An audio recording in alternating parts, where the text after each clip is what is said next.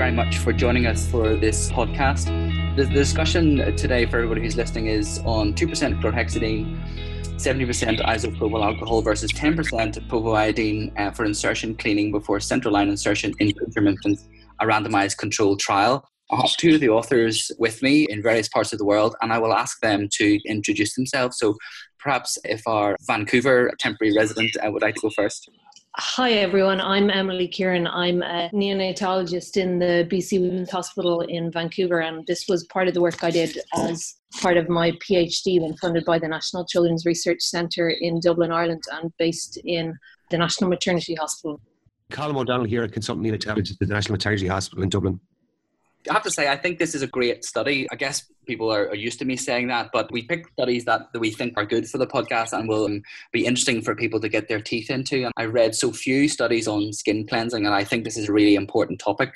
So, Emily, can I ask you first, why this topic? Why is this important? Can you just give us a bit of background to why the people listening at home should be interested in this? I suppose the whole question comes up about premature infants infection related to central lines and how to prevent infection. Um, and the most common kind of reason that these line, babies can get infected from lines is inappropriate skin cleansing. There's a lot of solutions out there, but very little consensus about what's best to use for cleaning these baby skins before we put in central catheters. And in our unit at the time, we were using different solutions with not much published evidence behind which one we should be using. We'd seen complications associated with various different solutions. So we kind of came up with the idea of doing the trial to compare two of the most commonly used solutions out there at the time. Um, so that was the whole kind of theory behind the, the or the basis behind the study. It's kind of well published in the adult literature that 2% chlorhexidine or chlorhexidine in alcohol or in, in um, aqueous solution is recommended for preventing sepsis when inserting central lines, but there's not much published in the neonatal literature. And so we proceeded and carried out the trial.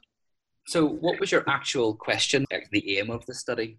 So, we wanted to assess was using 2% chlorhexidine and alcohol for cleaning the skin of infants born less than 31 weeks gestation better than povidone, aqueous povidone iodine, with the primary outcome of preventing um, catheter related bloodstream infection. So, that's what we set out. That was the goal. And you said yourself there are so many different solutions that were being used. Were these two solutions that were predominantly used uh, in the hospital you were working at at the time? So this was a, a pragmatic sort of study based on the clinical environment with which you were currently working? At the time when we were designing the study, these were the two solutions because of reported side effects and most commonly skin reactions from chlorhexidine in the smallest babies. Um, we used the different solutions depending on the gestational age of the baby, um, depending on skin integrity. That povidone iodine and chlorhexidine and alcohol were the two solutions being used in the two centres in the in the study prior to the um, prior to the study being carried out there was the, the solutions that we used the um, formulation or the branding of solution, the chlorhexidine, was um, different in the study to what we had used previously, but essentially it was the same solution. My interest in it, Jonathan, if it, if it makes sense, is that over the years that I've been working in neonatology, the better part of 20 years at this stage, um, everybody's worried about line sepsis. We all put central lines in small babies and we all worry about um, catheter related infections, which we saw more commonly. The problem is that uh, infrequently, but uh, often enough that it would um, really alarm you. Occasionally, you would see pretty nasty skin reactions to whatever the type of um, cleaning solution you used was, where a baby would end up with, an, uh, particularly an extremely preterm baby, would end up with a nasty uh, reaction and possibly a skin burn and that would prompt great soul searching in, in whatever unit you worked in and people would sit down and say god we got to do something we got to do something go to the literature there's very little evidence except case reports of skin reactions and skin burns so everybody would change whatever solution they were using um, to an alternative uh, and everybody would feel better for somewhere between six to eight to 12 months mm-hmm. by which time then the new solution would cause another burn and everybody would do the same thing and go around in circles just changing solutions and infrequently getting a burn and not knowing what was happening to the infection rates. Yeah, and, and like I said, I think there's so little published in this. I think it's a very opportune and good study to have. Just getting on to then the methods. There are a lot of methods in the paper. You have a very detailed d- description. Um, Emily, do you want to just summarise very briefly the sort of the pragmatic approach to the to the trial and um, what was your primary outcome uh, and why that was particularly um, decided on, and any particular points that you thought think are relevant for people to get to grips with how the trial was actually conducted? I see it's called an investigator-led trial, which I assumed means that you did all the donkey work. Yeah, so I suppose why there's so much, as you pointed out, there's a lot of detail in the methods, and that because this was an unblinded study that was carried out on the day to day basis in an NICU by a, a kind of hands on, not very large research team, and it was being carried out at two different centres. We wanted to have the protocol for inserting catheters um, and using the solutions as standardized as possible. Um, also, because there was reported so much much anecdotally and in the literature about um, skin reactions in particular associated with the solutions. We wanted to have everything as kind of standardized as possible um, to try and limit as much the potential of bias in the in the study. Um, so that's why there was when babies were being, you know, they were randomized to one solution or the other. And then there was the kind of strict protocol for the study as to how the skin was cleaned, right down to the amount of solution that was used.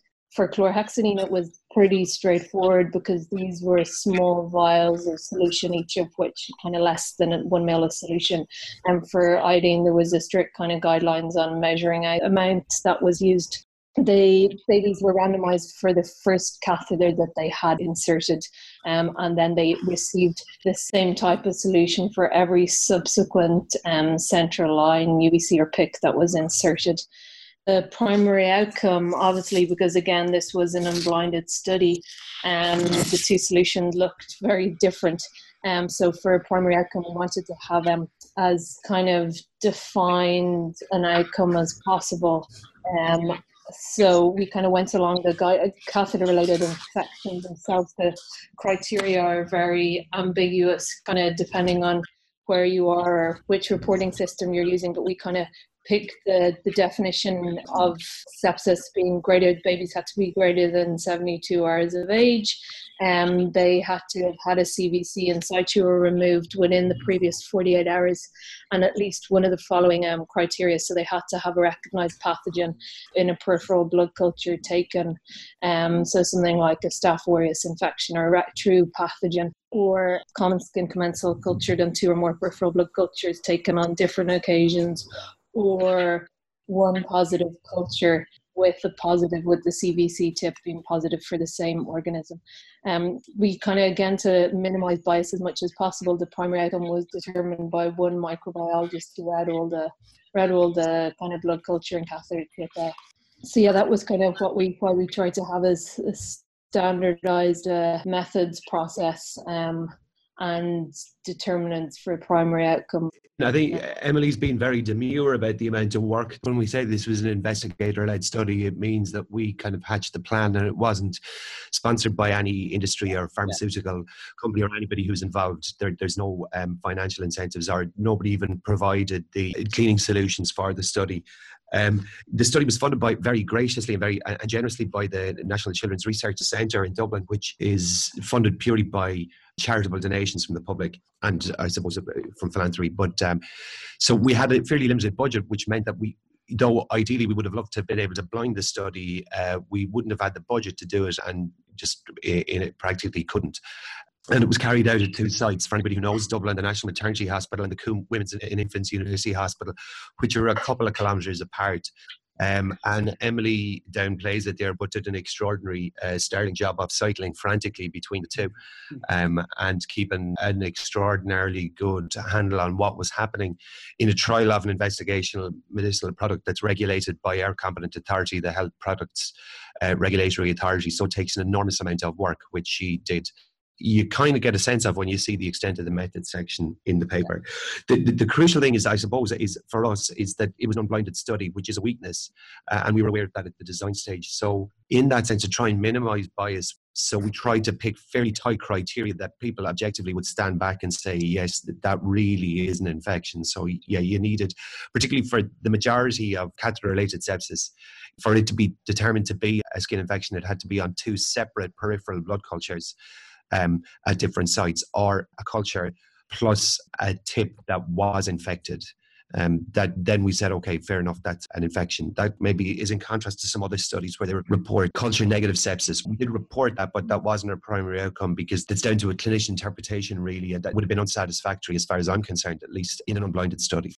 Emily, your results. I suppose yeah. the, the, elephant in the room is the, the power calculation, which I imagine we'll, we'll get on to. It's worthwhile discussing. But in terms of your results, you wouldn't just summarize them for us, just for the listeners at home?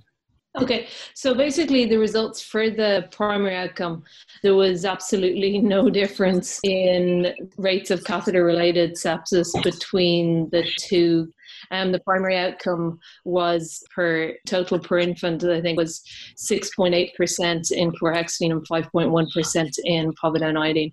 Um, there was no difference also when we broke it down per catheter or per thousand catheter days how um, is commonly reported for catheter related infection. So essentially, neither solution had any benefit over the one over the other for preventing catheter related bloodstream infection in premature infants from the main secondary outcomes that we looked at, the main um, outcomes of interest. There was no, again, I will point out that we report various secondary outcomes, none of which the study was powered to look at in mm. particular, um, but that there was no difference in any skin reactions between two groups, which is one of the important secondary we were we set to look at. And the second thing, what we did find was that statistically significantly more babies randomized to povidone iodine had raised thyroid stimulating hormone in their serum and were treated with thyroxine.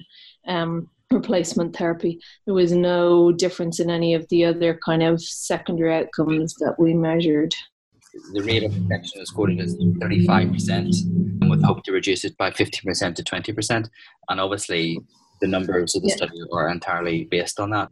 Did that 35% recent institutional experience, or was it anecdotal sort of understanding of what the rate of infection was, or where did that come from? Because it seems yeah. that, that rates of infection were, you know, reassuringly a lot lower than that. So, like, that's the thing, I suppose, the big thing, like, that the study was dramatically underpowered where we got those figures from the 35% and the 20% was we doing kind of the background literature search behind the when doing up the protocol.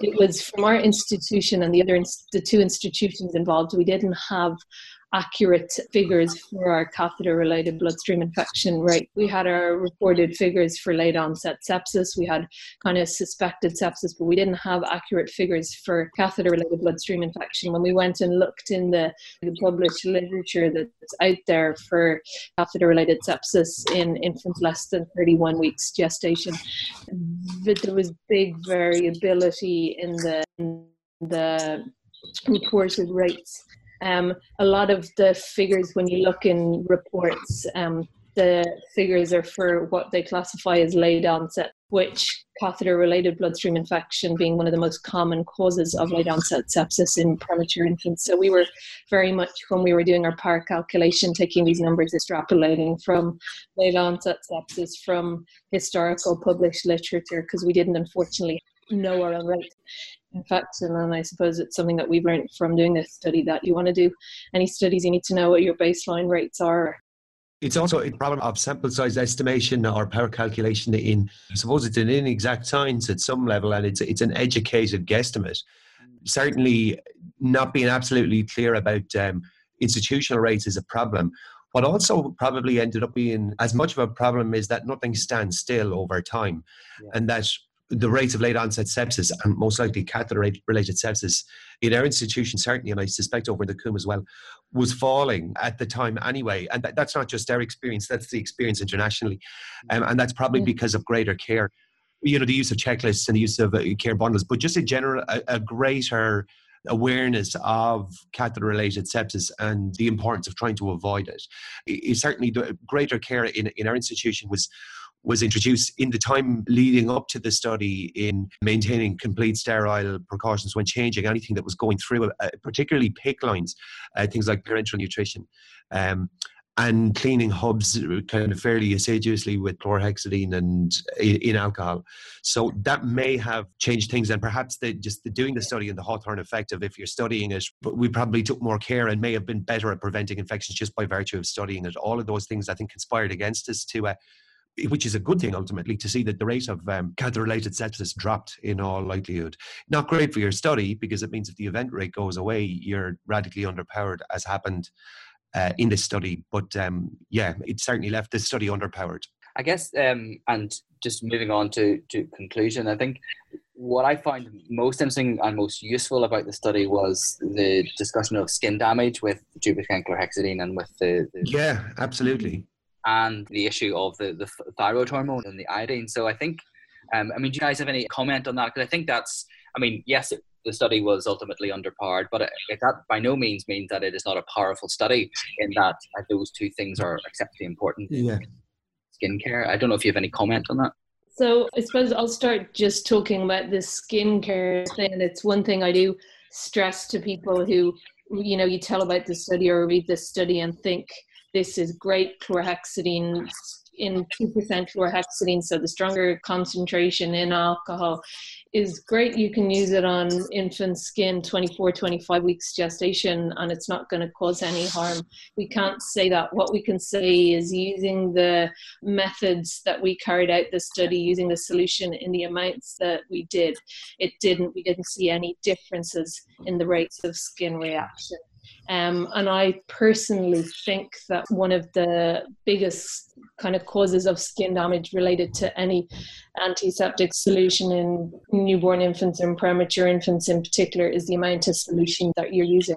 Um, and I think we showed with the study that you can use small volumes of solution to adequately clean large skin areas, and that if used correctly, skin damage is not a complication. I agree completely, Emily. When I say over the years of watching this, usually when we've seen skin burns, um, it's been when you, there's a big wide area has been painted, particularly periumbilically, uh, and particularly when you have solution that pools around the back. Um, the vial that we used of chlorhexidine contained it's a small kind of one and a half centimeter long kind of glass vial with a cotton tip on the end of it that you crack and the solution soaks into the tip. It's a very small amount and it sounds tiny and that or maybe would be inadequate to clean. It isn't you can cover quite an area if you need to. And my contention is you don't need to cover a big area anyway. I think you're just looking to clean the insertion site, which usually is just the cut end of the umbilicus. I think uh, it's that umbilical and catheter insertion where most of the problems occur. Um, so if you, I think what the study shows is if you use 0.67 of a mil, it does a very good job and are, are certainly comparable to povidone iodine, and you get surprisingly few skin reactions if you use it sparingly. Absolutely. And Emily, do you have any comment on the thyroid aspect? Yeah, so this was obviously one of the more surprising findings of this study and quite a worrying finding that we came up with. Obviously, you know, there was suspicions there in our head in the background. It has been associated historically iodine exposure and um, thyroid dysfunction in newborn infants. However, we were quite surprised with the high rates that were found, and certainly you can't put it down to chance we don't think it was a chance finding. Um, these are very premature infants who are at risk of neurodevelopmental issues to begin with, and having an added um, added complication of kind of incidence of um, thyroid dysfunction can be a confounding factor. So I think it, um, it was a very important finding of the study, and certainly would be would is something that would put me away from using povidone iodine in these babies and more err on the side of using um, chlorhexidine for skin Um, yeah, it's, it's interesting. What we'd love to know, and unfortunately we couldn't do because these babies were ultimately treated uh, by endocrinologists at other institutions, so we didn't have access to the data because um, uh, we hadn't built that into our original study design. Um, but it, it's interesting when I look back and think about the power calculations, what we've said, which, which is right. Given the numbers that, that we may have needed to show a difference in our primary outcome, we, we would have had to enroll 2,000 or more infants rather than the 304 that we did enroll. I wonder, though, whether we would have ever gotten there uh, given the rate of thyroid dysfunction that we ultimately found and whether that would have been sensible. It, it seems to me that if we needed 2,000 infants to show a difference in the rate of catheter related sepsis, you wonder whether that's how clinically meaningful a difference it would have been to begin with but such a marked difference in thyroid dysfunction. If I was starting out again, I would be very loath to do a study, I think, which included povidone iodine for that reason. Yeah. Mm-hmm. You know, there was a lot of any skin reaction or any concerns about a potential skin reaction had to be reported as an adverse event mm-hmm. to the trial monitoring committee. However, the thyroid dysfunction was kind of a secondary outcome that we just analysed at the end. There was no, we didn't really foresee that it would be as big an issue as it was, but it is clearly an issue. And I think it's one thing that the study has really highlighted and that we should get out there, disseminate this information to people that iodine is not good yeah. to use for, for these babies. Absolutely. Well, th- thank you both very much for a really engaging discussion. It's very much appreciated. The listeners at home can tweet me at Jonathan underscore Davis three or the journal at ADC underscore FN. And uh, we uh, look forward to any uh, conversations or uh, discussions that they have through the website.